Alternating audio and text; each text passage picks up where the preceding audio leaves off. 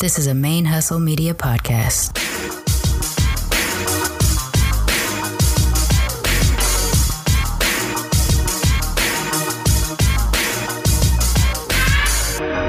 Hello and welcome to the show. My name is Jackie O, and you're listening to Militantly Mixed. Yo, this is Rashani from the Single Simulcast. And when I'm not making you laugh or making up parody songs, I'm kicking back, listening to Militantly Mixed. I would like to acknowledge that the Militantly Mixed podcast is recorded on the traditional lands of the Chumash and the Tongva people, and I wish to pay my respects to the people of those nations, both past and present.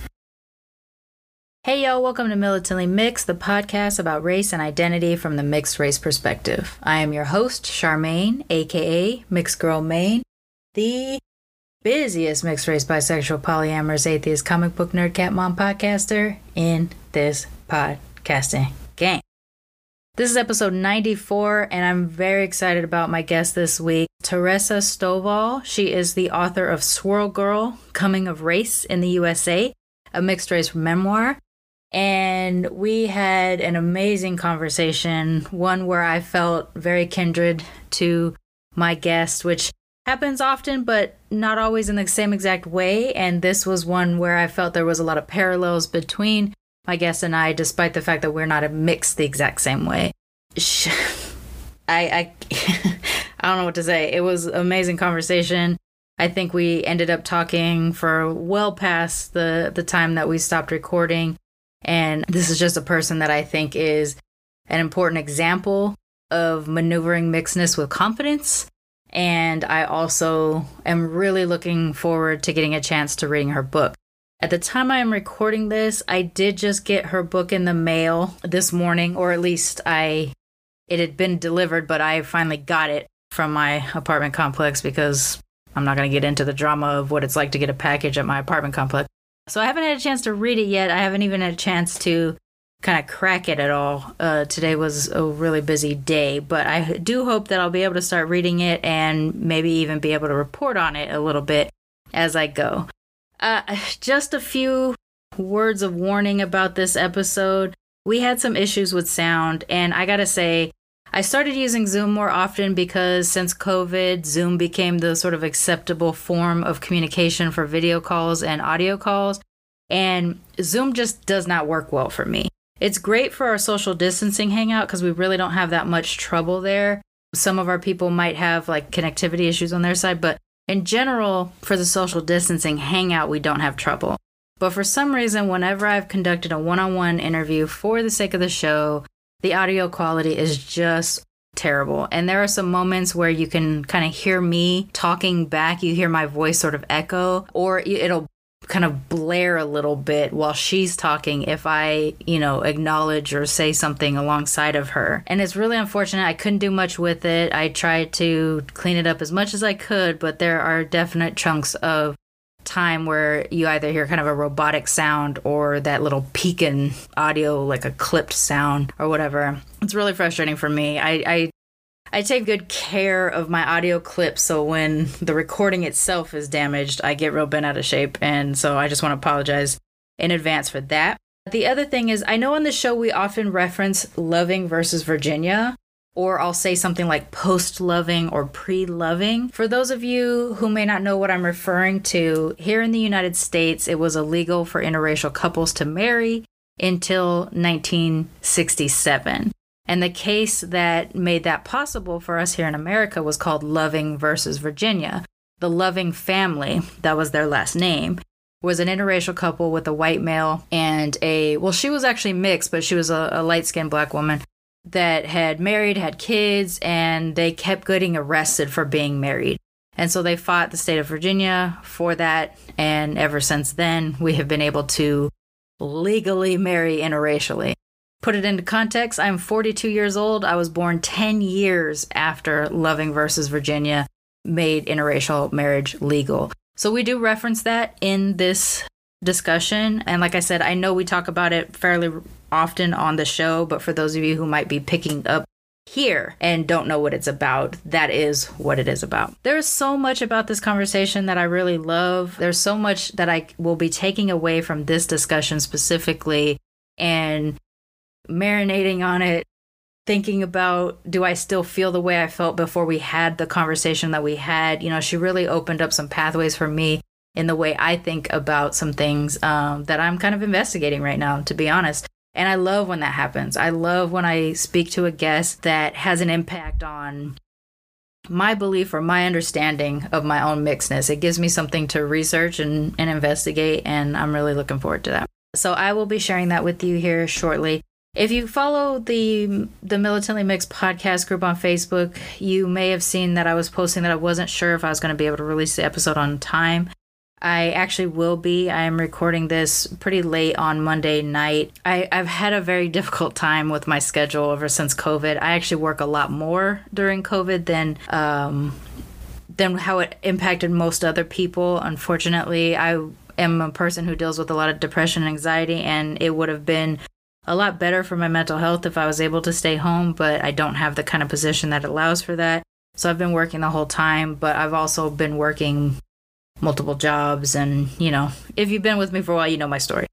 Uh, this weekend in particular was really difficult because I was bal- balancing pretty much all five of the major things that I do my two jobs, my podcasts, and this mask project that I've been doing. I've been making masks for donations and selling a few for people who have been uh, wanting them, and also my business that I'm trying to or was planning on opening this year, but will be delayed until after things with COVID calms down. And I was just really overwhelmed. I'll be honest, I was really overwhelmed. And honestly, I could have used a break, and I didn't take it. I didn't take much of it, anyways. So I'm recording late at night tonight, right before it's about to go up, because I I was going to struggle sleeping if I didn't get it done. So it is going up. Uh, but what this has reminded me is that I I was trying to to manage my mental health with producing all the shows and doing all the things that I do by giving myself a hiatus every fourth month. So I was going to work January, February, March, and then take a break in April, and work uh, May, June, July, and take a break in August, and then September, October, November, and take a break in December. That's kind of what I had been doing previous to COVID. Because of COVID, I actually didn't take that break because at the time I felt like I needed to not take that break. It, it was more healing for me to do the show. Now that I'm back at both of my jobs physically, and because things are kind of picking up with a lot of other stuff that's going on, I think I am feeling very pressed and I may need to take a hiatus soon. I already have episodes planned all the way up through July 7th, which is going to be the anniversary episode anyway. But I may either take a break for the remaining part of July and pick back up in August, or I'll get back on my break schedule and take a break in August. I'm not quite sure yet. I know that between now and then, I'm going to need a break, and I may not always hit my schedule on time because of how things are, but I'm really trying to avoid doing that. I do apologize that um, you know sometimes the personal gets in the way of the podcast, but uh, I guess that is the nature of being an independent podcaster and doing stuff from home when you're trying to manage the rest of your life. But um, you know, I didn't set out to do this because I thought it was going to be easy and I was never going to have challenges. It's just uh, every now and then it stacks up. And this last week, uh, life stacked up pretty hard on me. I'm really trying to fight against my depression again more so because my anxiety is so high. I've had a number of migraines over the last couple months. I've had a really bad case of vertigo last week, and I can just kind of feel it stacking up. So I will keep you all posted on w- when I am going to take a break. And it may not be a whole month like it normally is. I may just take a couple weeks off, but I already have several episodes recorded between now and June 19th. And then I have a couple more scheduled between now and then. So we will have shows all the way up until July 7th for sure. And then after that, I think I will take a break. Keep you posted. All right. Uh, I would like to shout out to, and I didn't ask them permission in advance, so I don't know, but let me just go initials in case. I want to give a shout out to uh, JK in New York for your very generous donation through PayPal this week. It came out of nowhere for me. It just pinged my phone and told me that there was a donation, and I really, really appreciate it. I appreciate the support and the love, and you know, look to your mail in the next week or so. you have a little thing for me because I appreciate you so much. I wish I had asked you permission to shout out your name. I, I realized I didn't until right now when I was recording it. If you would also like to support the show, you can go to patreon.com slash militantly mixed. And that is a monthly sponsorship where you can donate as low as a dollar to as high as anything you wish. And there are different reward levels depending on where you donate. I do have some people I still need to hear back from in terms of their t shirt size so I can get your t shirts out to you. But for the rest of you, I know life is what it is, and people are just like, the t shirt is the lowest priority right now. But if you're ready for it and you want it, holla back at me so that I can get those t shirts out to you. And then for those of you who don't want to commit or cannot commit to a monthly sponsorship, but you do want to just put some coins in the tip jar, uh, you can do that with paypal.me slash militantly mixed. And again, drop as anything as low as a dollar to as high as anything you wish. And uh, that will all go into the main hustle media account, which ends up getting distributed back into the show in some way, shape, or form. I really, really appreciate it. It helps me keep it going, and given my chaoticness sometimes, um, having that to help me keep the show going and pay for everything that I need to pay for to keep it going is a major relief because I don't want to stop. I may need to pace myself a little bit more, but I definitely don't want to stop. And I know that for those of you who listen every week, it's important to you as well. All right. Do I have anything else? I think that's pretty much it. I'm going to put in the show notes links to how you can pick up the Swirl Girl Coming of Race in the USA book by TaRessa Stovall. It'll all be in the show notes. She also does mention it at the end of the show. But if you would like to purchase that book, you can go to taressastovall.com, and that's T A R E S S A S T O V as in Victor, A L L.com, and you can pick up her book that way support your mixed race brothers and sisters and cousins out there uh, in what they're doing. This is a memoir, so it is her story from her perspective, which is exactly what Militantly Mix is about. Our stories told by us, about us, for us. I, I reference it later in the episode, but one of my favorite, I don't know, phrases or mantras is for us, by us, about us because I don't think it's enough that stories are about us. I think they need to be told by us, and I think they need to be told with us in mind. For us, by us, about us. All right, without further ado, please join me in welcoming our latest cousin to the Militantly Mixed family, TaRessa Stovall.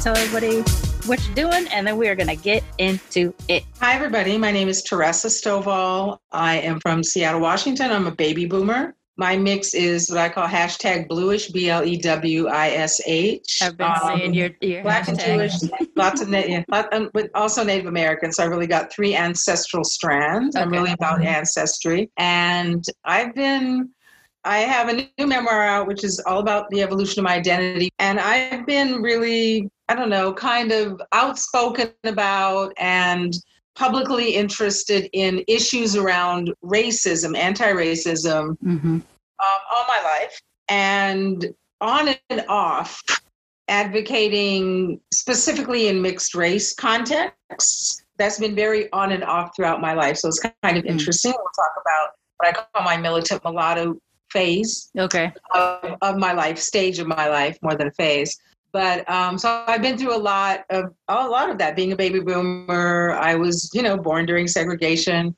and came of age. I was almost grown when segregation was ended. Mm. and you know and when interracial marriage became legal throughout the united states. So i've a perspective that kind of spans decades, generations, and a lot of context. So right. I like to look at everything in context. The subtitle of my book is Coming of Race in the USA. Mm-hmm. So it's not just my story, it's against the backdrop of what the country was going through for the 40 year period that I cover. Mm. So I've been, I've been in, I, I consider myself an OG in these streets. I've been out there a long time. so I'm, I'm excited to be able to get into this conversation because predominantly we've covered sort of post loving folks. You know, we have a lot of mm-hmm. post loving folks. I'm yeah. 10 years post loving, so, but my parents are not.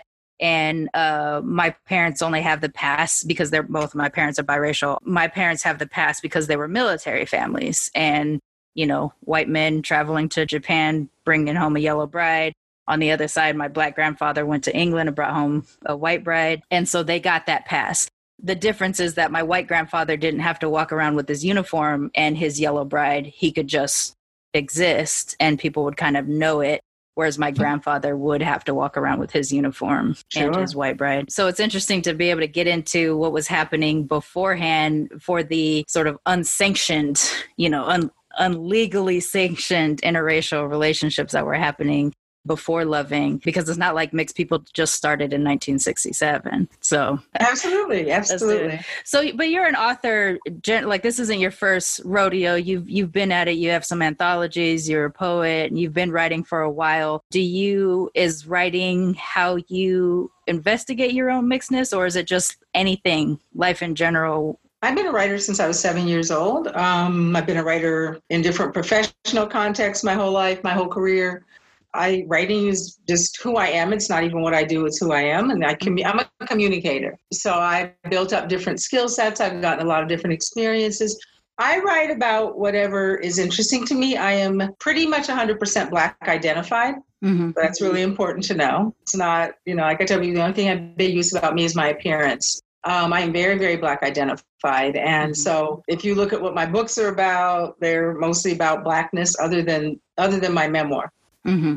So um, I've written about mixed people, but not in a definitive way like this new book. I just I write about either what I'm asked to write, given an opportunity to write, or want to write. So my my books are very eclectic. They span a range of topics. There's fiction and nonfiction.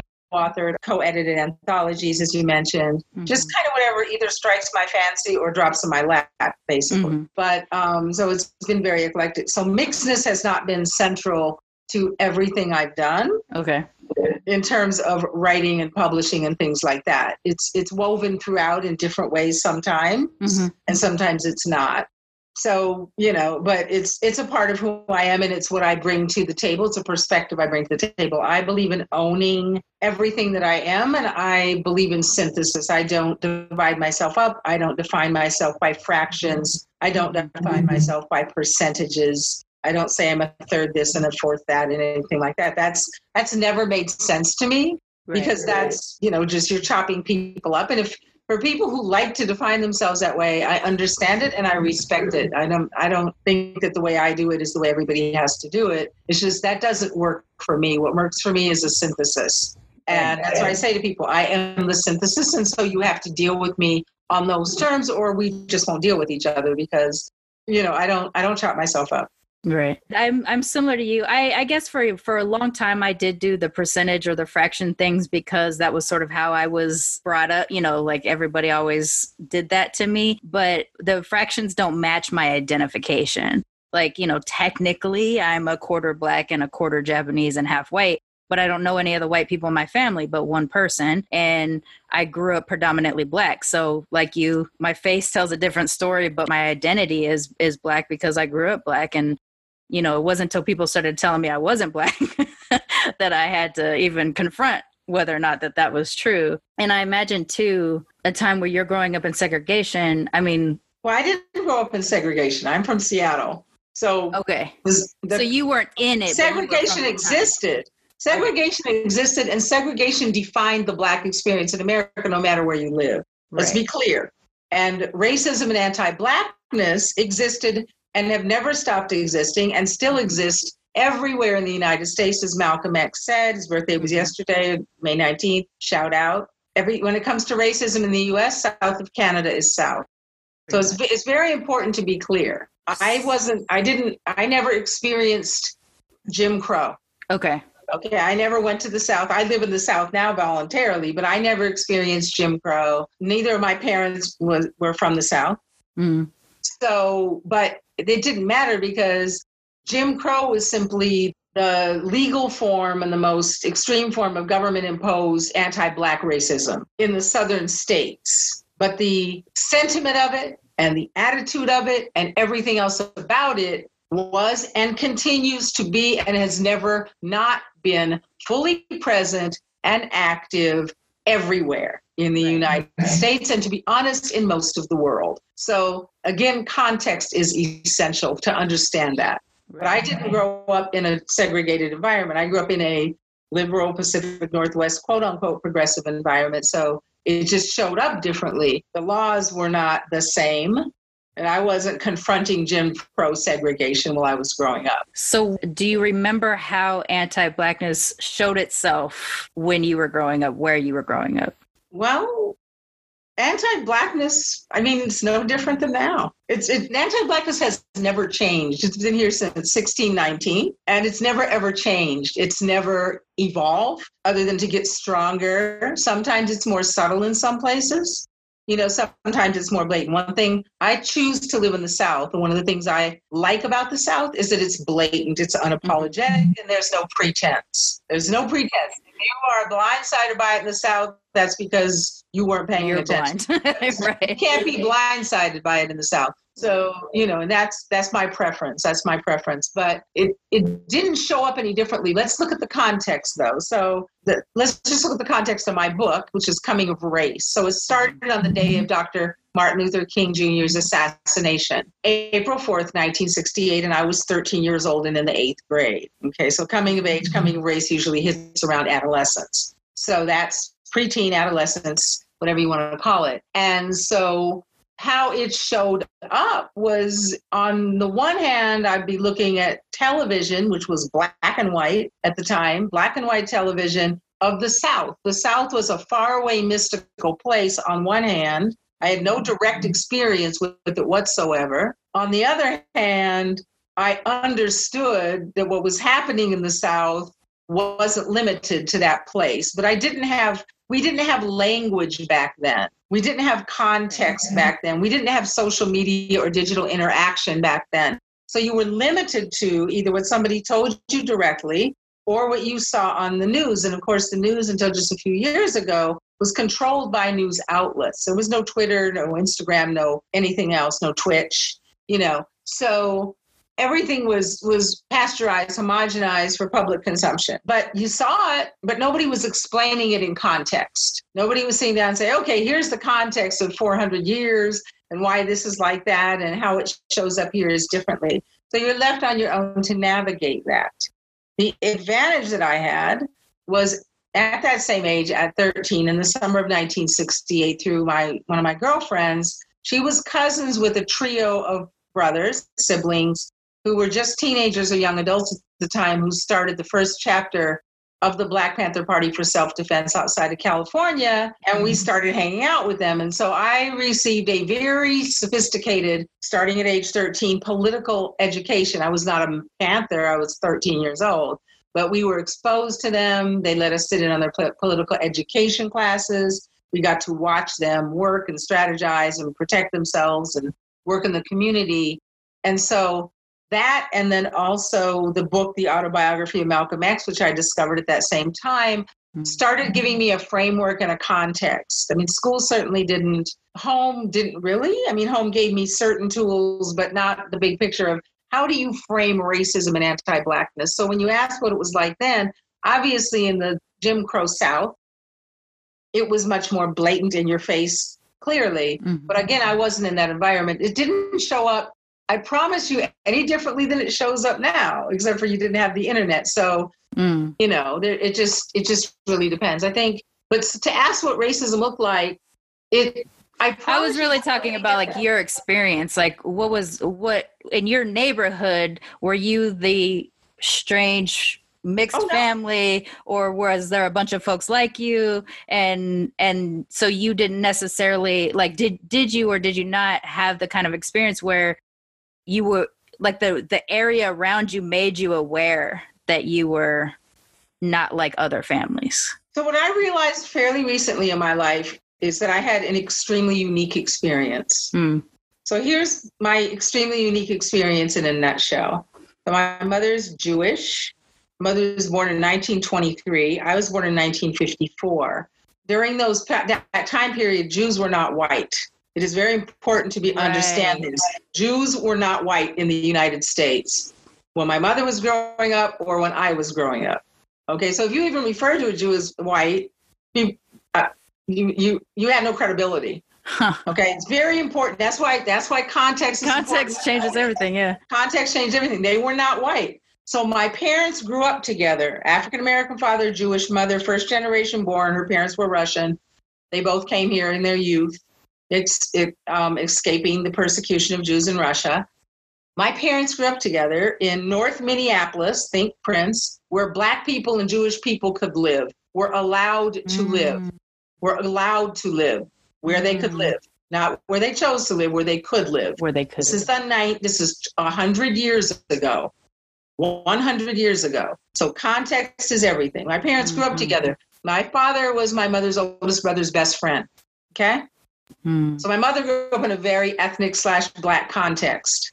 Um, so that's important. And then my Yeah. parents, I mean, they were seven years apart in age. You know, she had a little crush on him, but they didn't get together. They grow up, they meet up in California as adults, they get together, they end up in Seattle. Hmm. Now, this is what's important and what I realize is very, very unique. And I am phenomenally privileged for a mixed race person in the United States. Phenomenally privileged. My father was a jazz musician. He wasn't famous, but he was a jazz musician. He was a jazz musician in Seattle with the cohort of Quincy Jones, Ray Charles, people like that. And Quincy Jones talks about part of what I'm getting ready to talk about right now in his interviews all the time and in his books. And so there was a whole group of black men who were jazz musicians, many just by night and on the weekend because they had day jobs, unlike Quincy Jones. And they deliberately dated, mated, married interracially, most with white women. And white in the Pacific Northwest means Scandinavian. So we're talking white, white, Aryan, white Right. Right. my dad was the exception with a Jewish woman. And this community was very close. They socialized together. They bought houses near each other in this pre gentrified central area, which again was where people of color could live. And they formed alliances. And so we, they social, like I said, they socialized, they hung out, you know, all those things. And the women, and I just learned this recently. So many of these wives, including my mother and her friends, got together. None of these were black women or women of color, unless you, you know, and without, before birth control, before reproductive choice, obviously abortion was illegal. They synchronized their ovulation cycles so they could get pregnant around the same time and have mixed kids together so that the mixed kids could grow up with a sense of normalcy.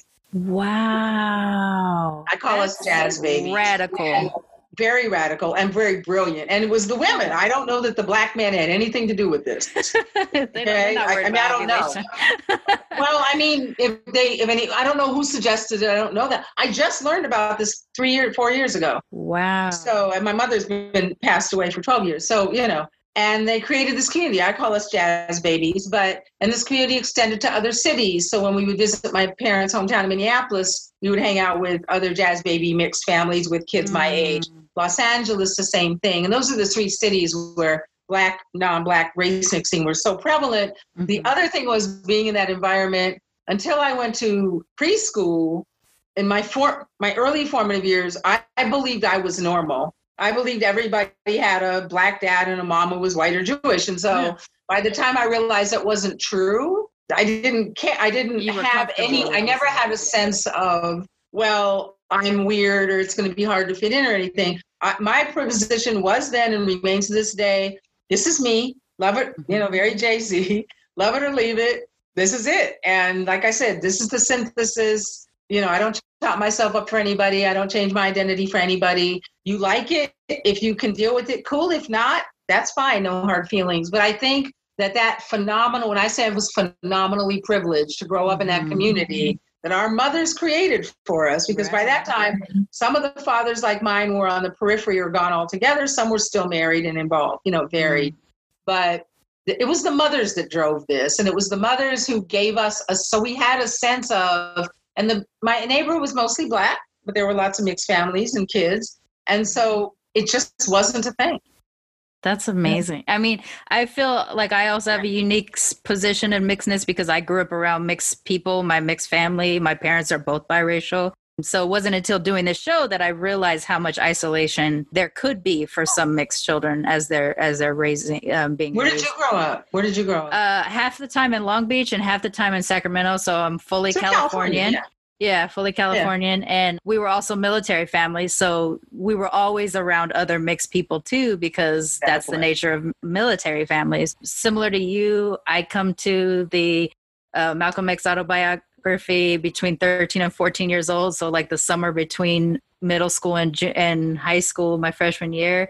And that's when I that's when I started to realize militancy versus like when someone says what's your mom or what's your dad when i was a kid i'd be like huh? Like you know i knew there was something. I knew other families weren't quite like ours but hmm i knew enough people that were like us that i also didn't feel weird. I didn't start feeling weird until you wake up at 14 years old and suddenly someone's telling you you're a little bit different. And that i didn't i didn't i'm so glad that i had the people around me that i had in childhood because that would have probably sent adolescence into a very difficult spin because you're already trying to figure out who you are at 13 Yes, or 14 of years old. You course. don't need that extra bit. So that's interesting. Exactly. One, I really love the idea, regardless of how it happens, that the women got together to like keep these kids to feel like they have a tribe. Like, I think that's so amazing. Yeah, I think do too. They were amazing. brilliant, clearly. I absolutely love that.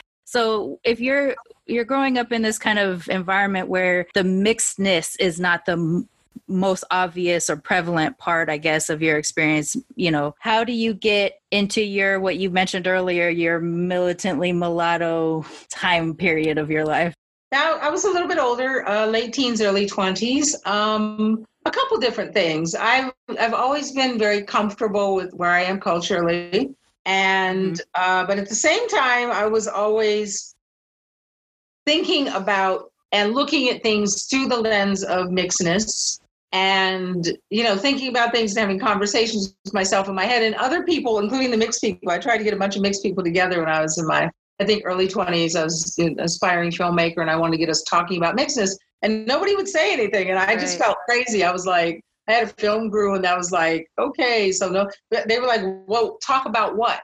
But these were all people who grown up in my neighborhood. And I realized it wasn't, I mean, they might say something different now, but at the time, nobody felt that we didn't talk about it with each other. We didn't process because there wasn't a lot to process. That doesn't mean there wasn't anything going on, but, um, Yeah. you know, for whatever reason. So, I was always interested in it, and I was in a space when the details are in the book, but I was in a space where I was very aware of younger mixed kids, and I was always very concerned about what their parents were telling them, showing them, teaching them about their identities, and then the world in general.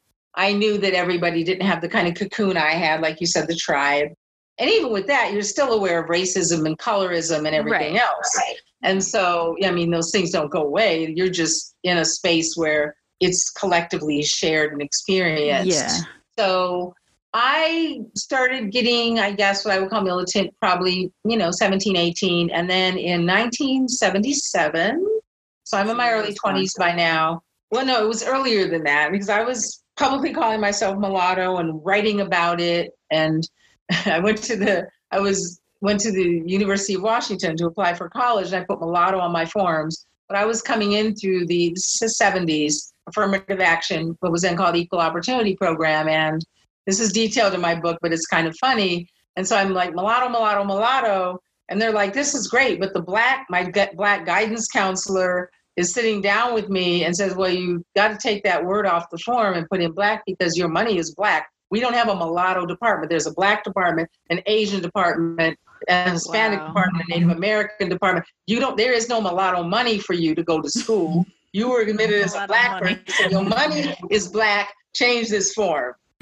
okay, so I was like, and I was like, oh, I felt like a tribe. It's all, you know, very dramatic in the book because I was very young. But that was really where I was, it wasn't anti black because at the time saying you were mixed and I was, I was playing with the word mulatto because I was young and I'm still a political radical. I liked, I wasn't uncomfortable with mulatto. I knew its whole history and everything else, but I also understood that it was, I mean, technically, I'm not even really a mulatto because Jews aren't white, but it still was a word. I mean, I grew up with mixed. I don't really deal too much with biracial, but I grew up with mixed. Mixed was very inclusive to me, and I grew up with a lot of different kinds of mixes. So, you know, biracial to me is very, very specific and limiting. But um, so mulatto, I was kind of playing with it, and I was like, I'm, i was always looking for a word that told my story. That's been my quest: a single term right. that told my story as quickly as possible to shut down questions. Right. Right. So, you know, here I am at 65 and I wrote this book. And one of the reasons I wrote the book is I told somebody I'm not answering any of the questions I read the book. You know, if you, right. if you got questions, I have aged out of having to answer those questions, but I still get the questions every single day. Right. Every single day. So, you know, I still get the questions, but I'm like, now I'm like, look, there's a book, you can read it, I'm out. But all that makes me so happy. that makes me so happy. You just like read the book. I got time. Read the book, honey. I, you know, I'm tired.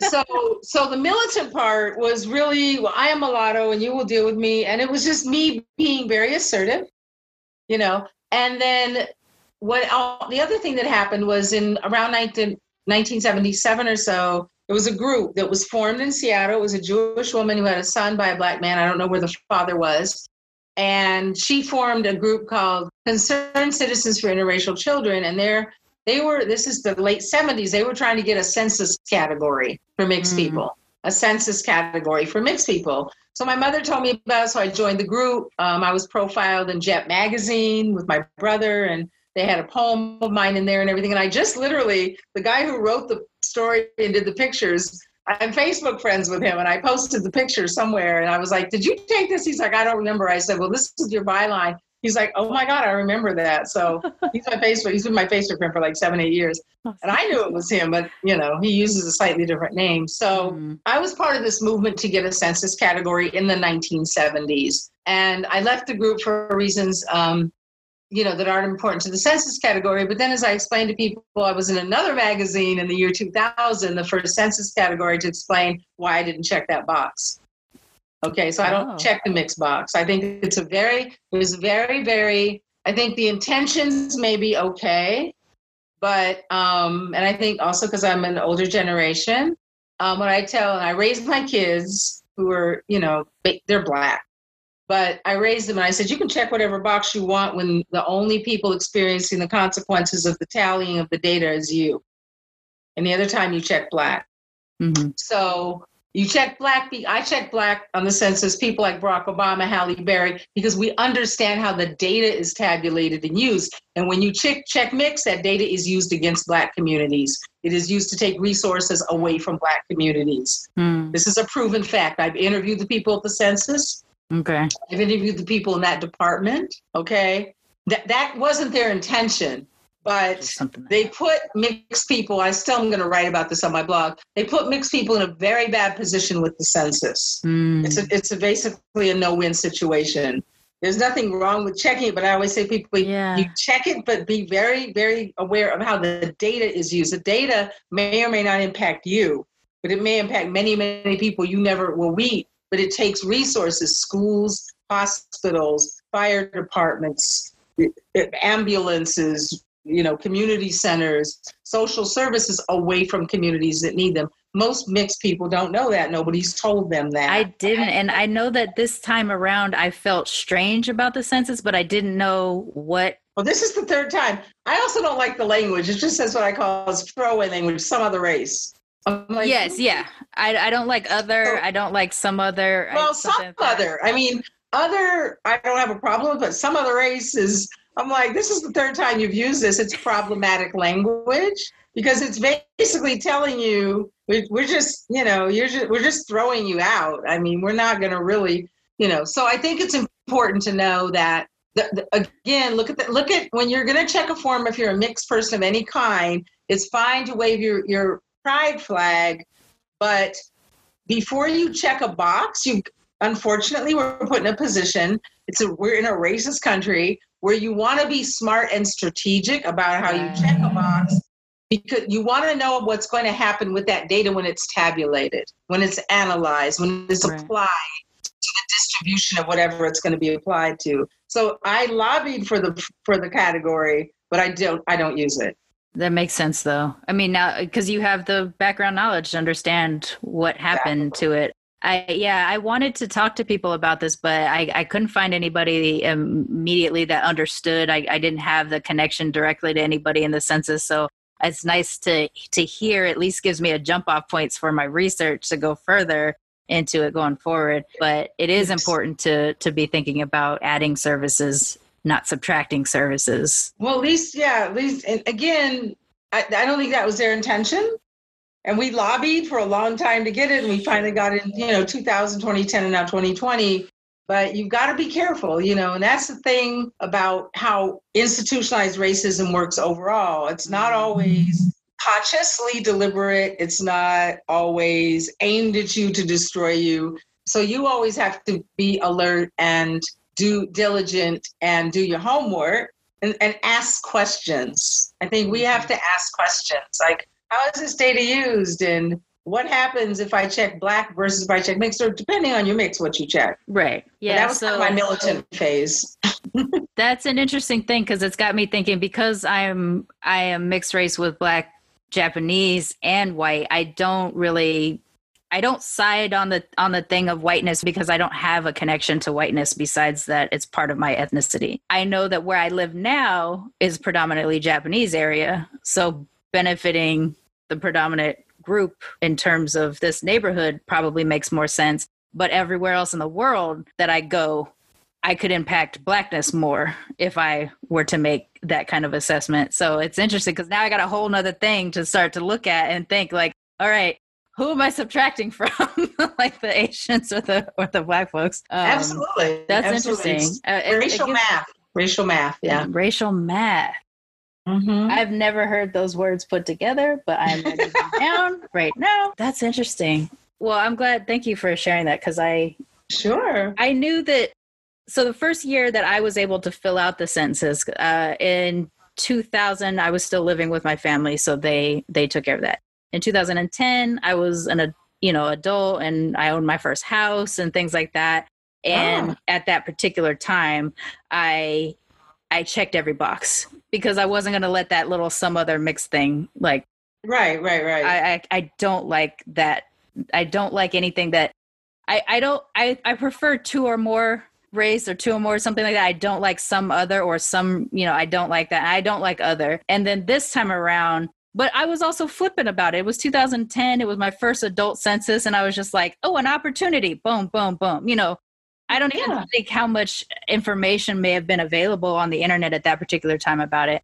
Now I was listening to more discussion about it. I understood the impact stuff, but I didn't I didn't know like what was the best call for a mixed person. And I really didn't even think about just like this is not one of those moments that it's a fight for choose one. Now I'm now I'm disregarding this half of the family or disregarding that half or something like that. It was it was literally about where's the money gonna go?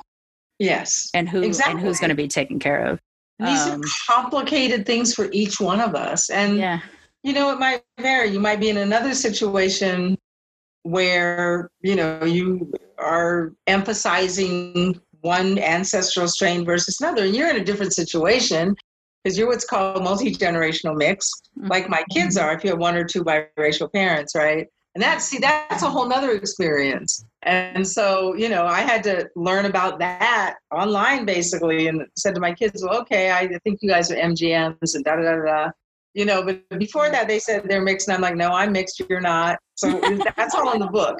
Really. It, I cannot you know, wait to get mind, I was like, no, you're not. You have three black grandparents.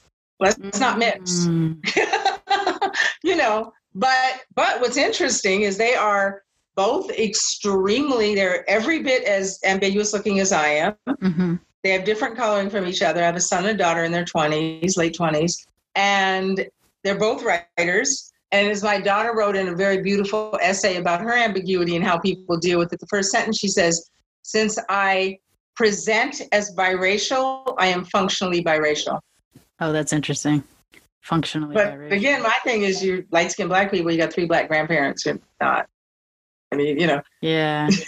right. I got right. So you know, that that again, you and I know in the in the crevices and the nuances of this, this is all new. Where mm-hmm. we're looking at your generation versus my generation and my you and my kids' generation, where we're looking at and the and the greater world is just like, you know, mixed people, whatever. And or whether and you know, Pew did a little study. I know you know about this. I think it was about five years ago now, and they talked to about 1,550 mixed people of different kinds. Very, very, very small cohort. And I don't know how they chose them, but it was interesting within that cohort, black and white, the black-white combo, or more specifically, my combo, which is black. They don't they don't tease out Jewish, so black, white, Native American is is way down on the list percentage wise. Um, Native American white is the highest, I think. That was again just fifteen hundred ish people. Yeah, it's a, you should look it up, or I'll send you the link. It's um, fifteen hundred ish. I've blogged about it. It's fifteen hundred ish people, but but the point is that um, you know this is this is the first time in my life, and I've been paying attention the whole sixty five years that there are public, ongoing, sustained conversations in this country about mixed race, people, appearance, identity, dynamics, colorism, ambiguity, all of those kinds of things. And I'm thrilled and delighted that we're having the conversations. I'm a believer because I'm a communicator in having conversations. I'm a believer, you know, I'm guided by the James Baldwin quote nothing, not everything that is faced can be changed, but nothing can be changed until it is faced. And I mm-hmm. believe facing things involves communicating and sharing our truths and not trying to persuade each other or debate. I don't debate with people. I'm just like, right. this is my perspective and I'd like to know yours. Right. You know, so that we can start to appreciate our differences so we can find our common humanity. That was one thing that doing the show has taught me because we're we're nearing 2 years at this point. In the beginning, I had very specific mixedness. I understood my mixedness mixedness and like I didn't even realize I thought of it as like a monolith and it was just like, you know, we're mixed, it's all the same. And as I start to talk to more people, I'm like, wow, I was making the same mistakes that monoracial people do because I had a very specific upbringing within my mixedness. And now that I've talked to people from all different kinds of, of mixed combinations and all different types of environments that they were raised and people from all over the world and stuff like that, you know, things have opened up so much for me. You can even chart sort of my growth in certain areas where I may say in an early episode something and then I finally talked to someone from that category, and then three episodes later, I'm an expert on that category because I've sat there and I'm like, oh, I was wrong. I need to dig into this, which I think, like you said, it's important to have these conversations. I think one thing yeah. that I've learned that I think is of, of, real value for me was the power of the words that people use to identify themselves. Mm. Mixed is very powerful for me because, like you said earlier, I find it very inclusive. I think it doesn't leave anybody out, like on the face of it, it doesn't leave anybody out. Exactly. Even though here in America, a lot of people always assume mixed meant black and white biracial. Yep. Um, I am not biracial, so when somebody calls me biracial, I do need to correct them and say, oh no, I'm mixed and then they look at me and like, mm, yeah, that's what I said.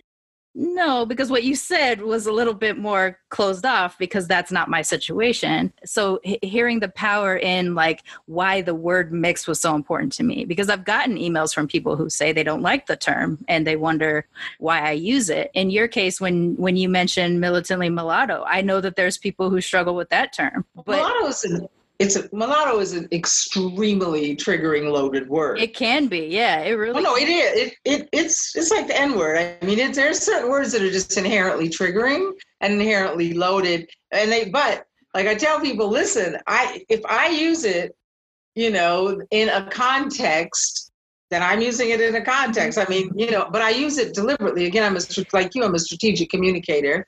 The way you said it also indicated to me there was power in the word for you. So exactly the way you said it wasn't triggering because I could hear the ownership, right? I can mm. hear like mm-hmm. my identity is the is in this. And so yeah. it's comfortable to or hear. Was. Or yeah. was. When my grandmother, when I was younger, my Japanese grandmother would refer to herself as Oriental, and I would flip out, you know, like 15 year old, 20 year old, even 30 year old Sharmane would be like, Grandma, that's not what we say. Like, there, you know, it's a rug or a dish, not a person. it's racist and stuff like that. But from her perspective and and from her time, that was her term. And that even was though absolutely her term. like even That though it makes me absolutely her cringe, term. It didn't make her cringe. So 40 year old Sharmane, 42 year old Sharmane could have that conversation with my grandma now and be like, You're I'm 42? sorry. Yeah, I'm 42. Oh, I thought you were like 25. No, because I said I'm 10 years after loving. You did say that. I, I, I was, I'm just looking at you, and I'm like, so she's a kid. I always Okay, say black don't crack got- and Asian got- don't raisin. I exactly. I was gonna say you got don't crack on two out of three. So you were you were you yeah, girl, you look good. I'm waiting to see what happens funny. because the Asians are 20 But years you really old. do look very young. Yeah, I, I get carded still. That's all right, girl. Own it because one day it'll stop and you'll miss it. Uh, because I might go the way of the Asians, where all of a sudden I hit like 90, but I look 275. I don't think it, no. Just Asians eat- do this weird right. thing. Asians do, Do this they? weird thing. Yeah, because you you look really young for a really long time, and then suddenly you're hunched over and hella old. Well, but you it- take it you take care of yourself. You take care of yourself. So let me ask you a question. Sure. Have you had your parents on the show? Uh, my father is dead, and we didn't have a good Oh. relationship. But um, my mother and I actually stopped talking about three years ago. Also, we didn't have a Oh, good sorry. relationship. Okay. I do talk about them, you know. Yeah, I got it. I got it. Same like you, like I'm gonna own all my stuff. And Yeah. the thing is, you know, I had I had really abusive parents, but I had a really Oh. amazing Japanese grandmother. Like she was Okay. she was my she was her and my my baby aunt my mom's youngest sister were the two that really took care of me from the time i was 15 they got me out of the Mm. bad environment that i was in and Okay. um but my blackness was well established by then so i had i became I, I was black until i was 15 or 16 and then i became japanese mixed Yes. and then I kind of went through that in my late teens, early 20s, and then I I started to become a mixed person versus a black person who was also Japanese. Okay. So like say, like my words have changed over the course of the time. What hasn't changed is that I'm militantly mixed, and so that is how like that's that's my I don't I hate the like I don't know what to to call it. It's how I approach people. It's how I exist.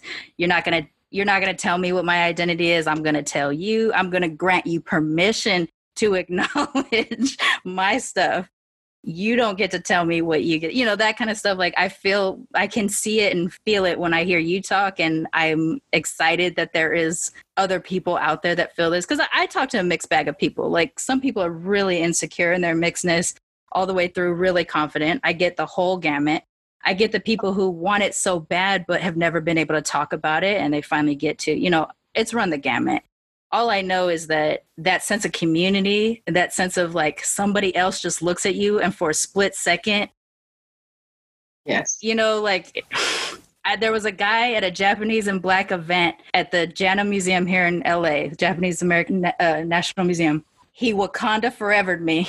He gave me the Wakanda salute from across the room. I damn near started crying because it was like. Another awesome. black and Japanese person looked at me from across the room, and we, Right. you know, like we had and that that sense of like we even if we're not mixed exactly the same, that that that sense of village or tribe that I like to talk about. I feel with everybody that I talk to through the show, regardless of where they're at in their mixedness, and I think that's that's the Well, thing. that's what I liked about your show. And I listened to a lot of the episodes and I said, oh my God, she's a young me. But, and I mean that in the way that you're right. That we're very, that we have that similarity. But I, I really liked that about your show. Um, I said, okay, because one of my things, and I, I, this is the thing that seeing, you know, I'm in a ton of mixed groups on Facebook Mhm. and, um, I learn a lot. I'm usually the oldest one in the group, and you know, I have this very particular experience of being a jazz baby and all that kind of Mhm. stuff. And I learn a lot just looking at and paying attention to what the other, what the younger people are saying. But one of the things that I don't like, sometimes I speak up about it, sometimes I don't, in the groups, especially with mixed people who are in an earlier part of developing their mixed identity and i get it because you know is they're they're very close-minded and if you you know you you're mixed you're not black you're not you know and Yeah. a lot of us who are black and black identified are like they're not exclusive also i'm mixed and i'm black they're, they're they don't cancel each other out They people like don't. you've been around for, for since 1619, since people, Mm-hmm. since the raped enslaved African Yeah. women got off the boat, Right. you know, and start popping out the babies. So let's not, Right. you know, yeah, the whole narrative is, you know, that they're not exclusive. And so there are a lot of mixed race people who are, some are anti black, some are just so their definition of, and I was like that at 17, 18 for a minute. For a minute. I was for a minute, although I wasn't criticizing other people, I would challenge them sometimes, Mm. but I wasn't, but not in a, I don't think in a negative way. Maybe they'd have a different perspective, but I was like, well, wait, we're mixed, we're mixed, we're mixed, we're mixed, we're mixed, we're mixed. And I think part of that, though, is healthy. That's what I like about you. You're a fabulous host, by the way Thank you. and about the show. No, really, you're outstanding. and um, and that being a host is a good host is hard work. And and I and so you know this. My thing is, I believe you and I are kindred spirits in this. Is there's no right or wrong way.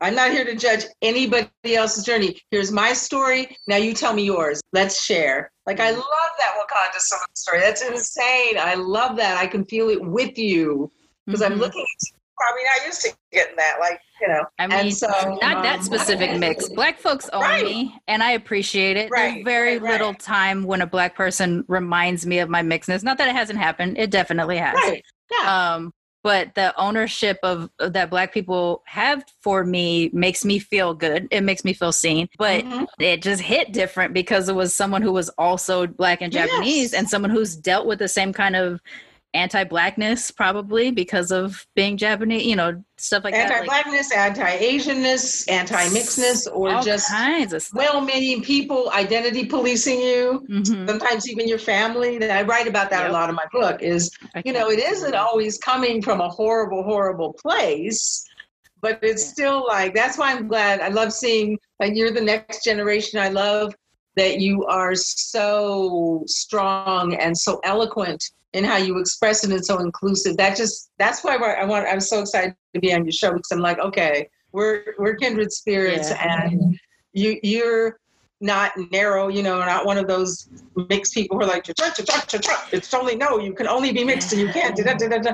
And I just want to say, those babies. I say, baby, you're young. Hopefully, you're young. They're not young. Right. That's a whole other issue. I'm like, you know what? That's your thing. I I respect. I'm not going to argue with you, but don't project that over here. Yeah. That's like the people who come to you and they're like, I'm an eighth this and a fourth this. I'm like, sweetie, that's great. Racial math, you know, Yeah. you know. So so yeah, mixedness I think is incredibly complex and diverse. Mhm. And I believe our superpower is in our diversity. I mean, just look at you and I.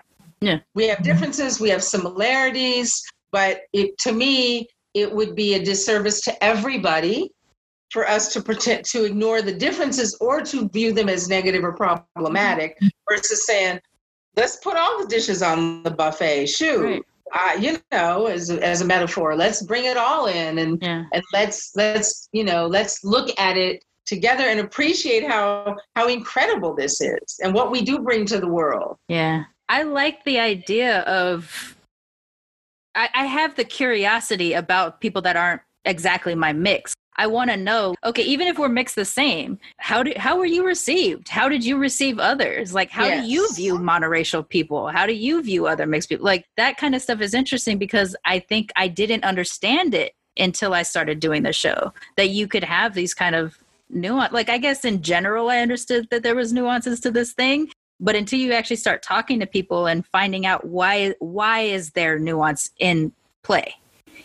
Yeah. That kind of thing It's- it's you know so answers a lot of yeah. questions and it helps um i don't know like get it like i just want to get it. I just want to understand us you know that's awesome. i think that that's we can be a life your life work. So one of the things i discovered in writing my book which took five years is that i had to pull all of it out of my brain and out of my psyche and lay it down and observe it from a distance to then shape it into something that was suitable for public consumption and most of the people who read my book don't know me and will never meet me Mhm. So all they'll know about me is, you know, this book or anything else I write or have out there in the world.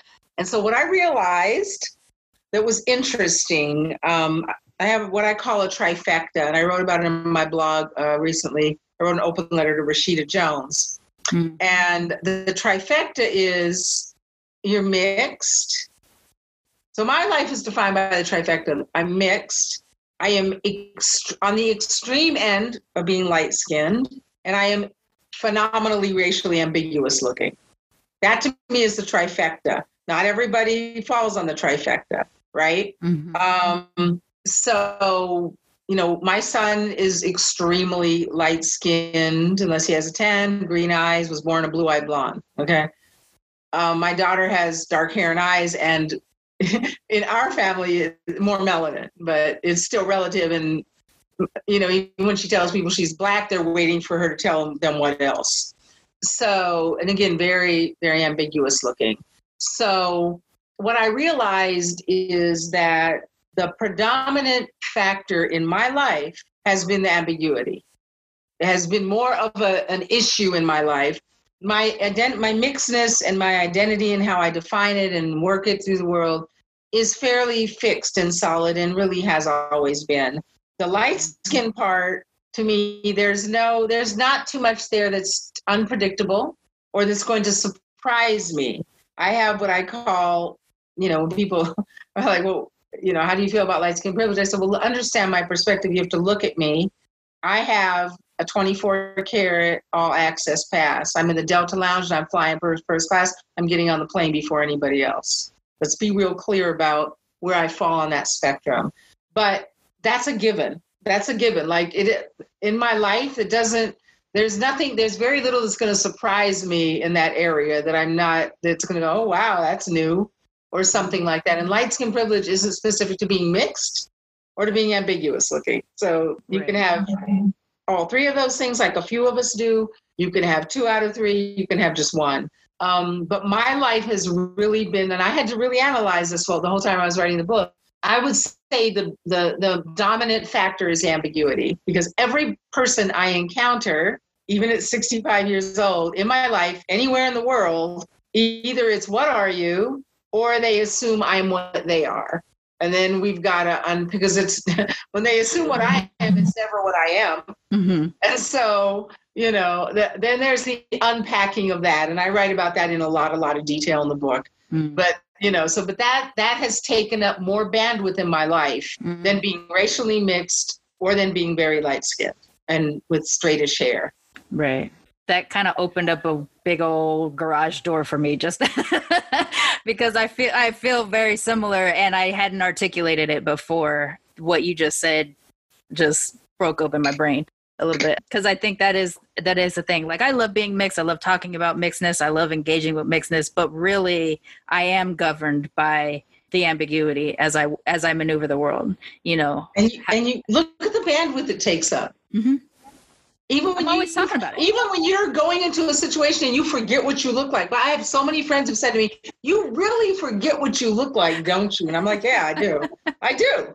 I often do. Right? Don't you? Because Do you can't walk around thinking about that all the time." Right. And the thing about being ambiguous looking, and tell me if you agree with me, is that you can't predict it or control it. So some people, you know, especially I think black people who are visibly black, unambiguously black, just all they see is privilege. But I'm like, listen, it's not always privilege. You come with me to an airport. hmm Come with me to an airport, right? Yeah. um, or you know whatever i mean i can again it's detailed in the book but and that's just a few key instances and there Right. you know on any given day my my brother and i my kids and i we compare notes i'm sure you do too you can't you don't know what somebody thinks you are which means you don't know how they're going to act you don't know if you're in danger you don't know if they're going to want to date you marry you have a kid with you i'm sure you've been through all of this i have. I mean, I met men, and on the second or third date, they're like, "Let's have a kid," and I'm like, "Well, clearly that's not like a personal thing that really like me." And they're blatant about it. Mhm. They wanted. Yeah. That's what they wanted. It's like, you know, can you give me some genes and I can just go out, you know, my kid can have a higher status in life than me. And I, but I'm a young woman and I'm looking for love. And I'm thinking, what? What? Yeah. Right? So all of those things. But then when you're encountering people, and sometimes you're just trying to get to know another human, Mhm. and they either and you and I know, and we're hyper aware of the question. We're we're aware of the question before it's asked, or if it's never asked, Mhm. we can smell it, Yeah. Right? We can see Yeah. it. We can see it before they're thinking it. And then they're like, so you're, they did. Mm-hmm. Now, what do people think you are? I'm looking at you because I would think, I would think you were Filipina. So on the West Coast, I'm Filipino. or On the West Coast, you're Filipina, right? On the East Coast, I'm Puerto Rican. Or Puerto Dominican. Rican. Okay, we got to do a thing about why we all look Puerto Rican. Can we, I can we do that together, girl? I know. I, I don't understand it. I don't. I don't know if everybody is destined to eventually look Puerto Rican or Dominican. Go No, no, as- but no, as no. the- Puerto Ricans are mixed, though. They're, it's a whole They where are your ships landed and rape and all that. But I'm I love that. Yes, I grew up on the West Coast, so I was Chicana Mhm. or Asian. Some I still don't understand how people think I look Asian, but that's a whole other thing. Get something unexpected, like a black woman. This is five years ago now. I was buying a computer at Best Buy, right? And a black woman just walks up to me. The other thing that, that's so interesting to explain to people who aren't in business is people just walk up to you. They do. Right? They just They do. just walk up to you out of the blue, out of context. You were just living your life. Again, not thinking about what do I look like and what are people going to think I am, because you would be psychotic. You'd be unable to function. And she goes, You're Samoan, right? I, I don't know this. I'm like, What? and That's she goes, funny. You're Samoan, right? I said, New. I am not Samoan. yeah. And that's all I said. Now, I used to give people long explanations, but I'm from Seattle and I went to school with Samoans, so sometimes I can see what you mean. No, I don't do that anymore because I'm yeah. old. No. It's too I'm much. not- too yeah, much labor. too much, too much. I said, I just said no. And I used to also say, no, I'm. Right. I was very proactive. I am this. Yeah. And I said, no. And that's all. And then she said, well, you look just like my friend. And then you could see her struggling because I wasn't telling her what I was. So that wasn't helping her. She said, well, you look so much like my friend. And she's Samoan. I said, that's really nice. People are different all over the world. I'm like, sweetie, I'm Yeah. not Samoan. I got yeah. but uh, so that's yes so like i said for me i realized in unpacking my whole life and identity for public consumption that of the, of the trifecta mixedness hasn't been that big a deal. like i said the light skinness is it is what it is. But i think you know people who have various levels of it you're not really going to be surprised much once you're an adult. Yeah. you know what I mean? Because you could, if you if you do an analysis of all the things that happen to you as a result of just that, they're pretty predictable and there's patterns hmm versus the ambiguity. So for me, the ambiguity has been the most, I would say, the most challenging.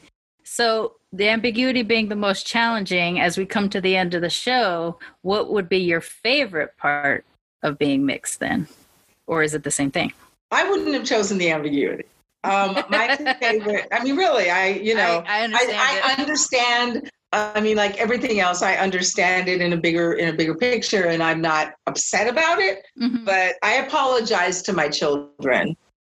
You know, I- when they were growing up, I said I would never, you know, light skin fine, whatever, your hair fine. I said, but I would never have wished this for on anybody. Mhm. And it's not that it's, I'm not coming at it from a tragic point or even a complaining point, Right. but it's just uh, the the word I could- it's the bandwidth that it requires right. throughout your life in every situation right. It's just a pain. It, is. really It's is So much. an- it's every day. like we're talking about. not a day that goes by not a day. doesn't come up in some way, shape, or form. Exactly. So you can't, you know, just your, can I just go to the, before Corona, can I just go to the store or just, you know, buy a dress or whatever? And you're looking at people, you're like, oh my God, do I deal with it? Do I not? That. Um, what has been the best part? My favorite part? I'll tell you my favorite part. My favorite part is, is when I realized, so I, I've never done a DNA test. I don't really feel the need Mhm. but um and i grew up knowing that you know i'm half jewish it's interesting if i show you a picture of my mother's parents my jewish grandfather uh has very black features he has Hmm. lips like jay-z my mother's youngest sister had an afro with kinkier hair than anybody on my father's side of the family so um uh, and then the African American and Native American, and I don't know which tribe on purpose.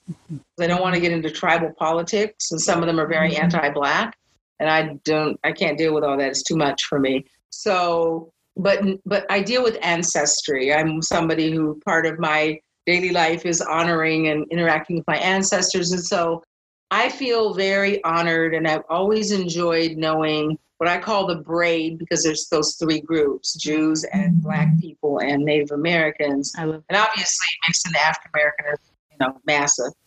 But um, the braid of it is I come from three groups of people who, throughout all of their histories, have faced nonstop, ongoing genocide, persecution, and oppression. Mhm. So to be a result of that, of those three groups, which refuse to be destroyed Mhm. and which refuse to be erased, gives me incredible sense of grounding and of purpose and of power.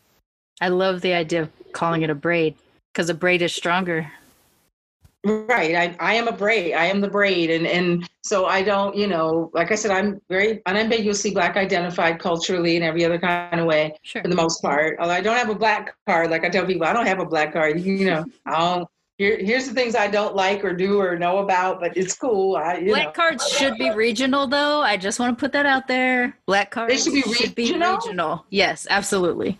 I, there- my thing is, I just tell people that's why I pull the mixed card. Like, look, I'm mixed. I don't play spades. I don't play cards. I could enjoy watching you, you know, bid whist. No, but here I am. I could do tonk. That's as black as it gets, baby. Yeah, you know. But I don't feel any pressure. I'm like, hey, let me let me pull that card.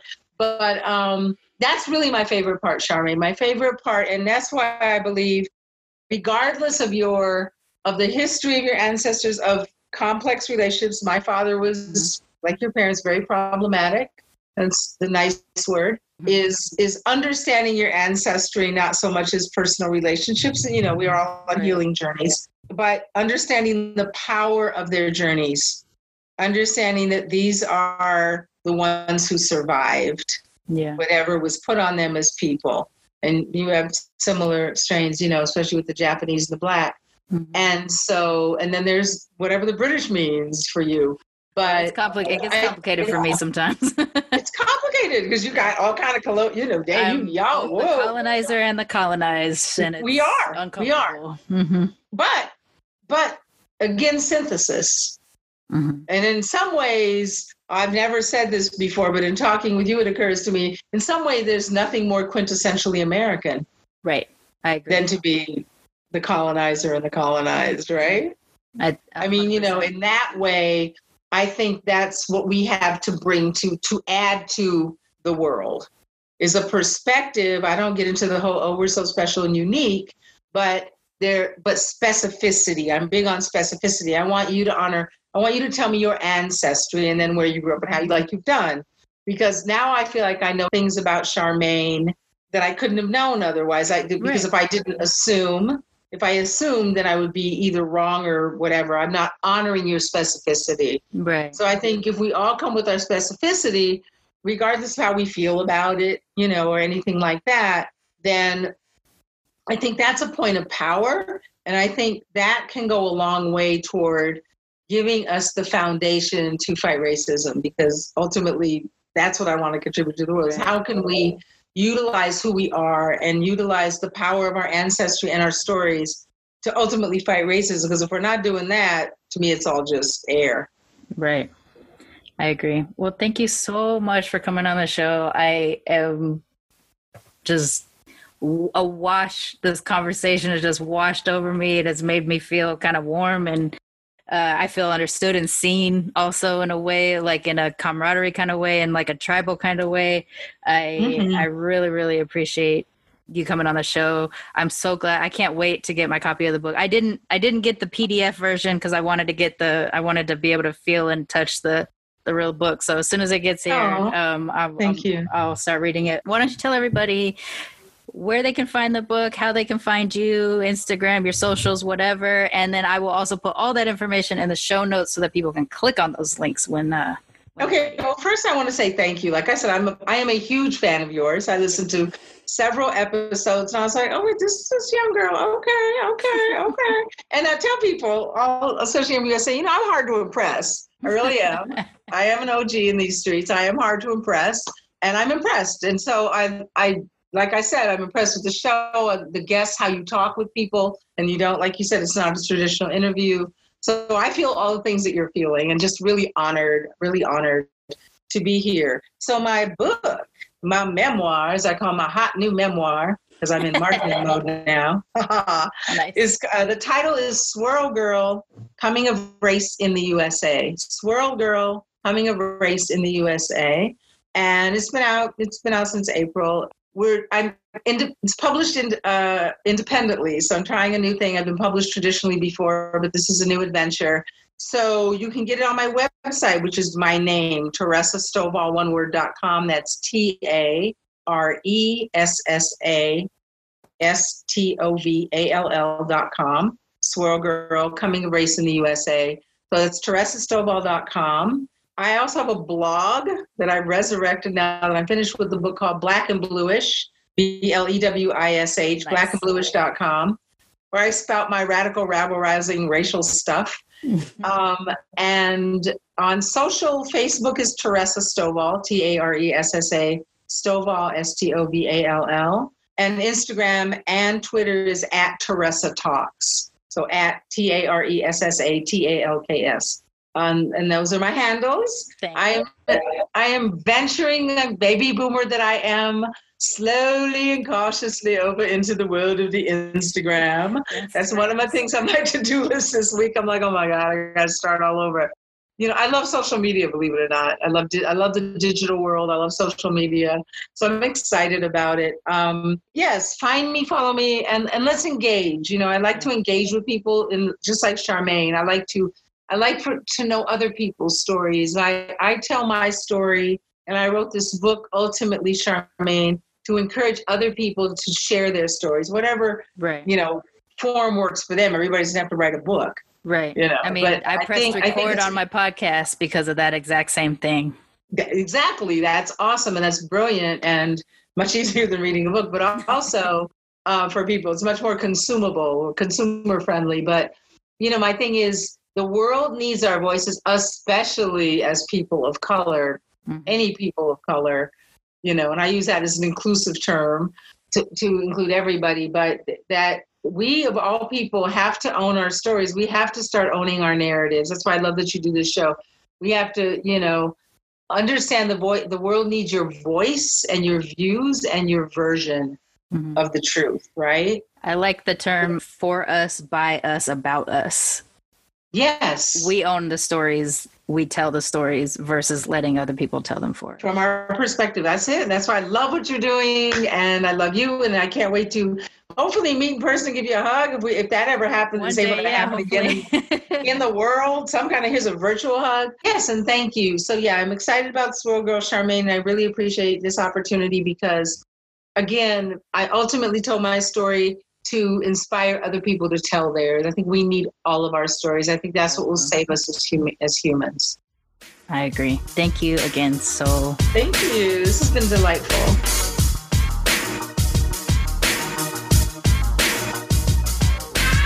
Militantly Mix is a main hustle media podcast, produced and hosted by me, Sharmane Fury.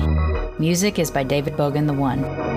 You can follow us on social media on Twitter, Instagram, and Facebook at Militantly Mixed. If you'd like to become a sponsor of Militantly Mixed, please go to patreon.com slash militantly mixed for monthly sponsorship or paypal.me slash militantly mixed for a one-time only donation. And if you like what you hear on Militantly Mixed, please subscribe, rate, and review on iTunes or wherever you listen to podcasts. And don't forget to be your mixed ass self. Main Hustle Media. Turn your side hustle into your main hustle.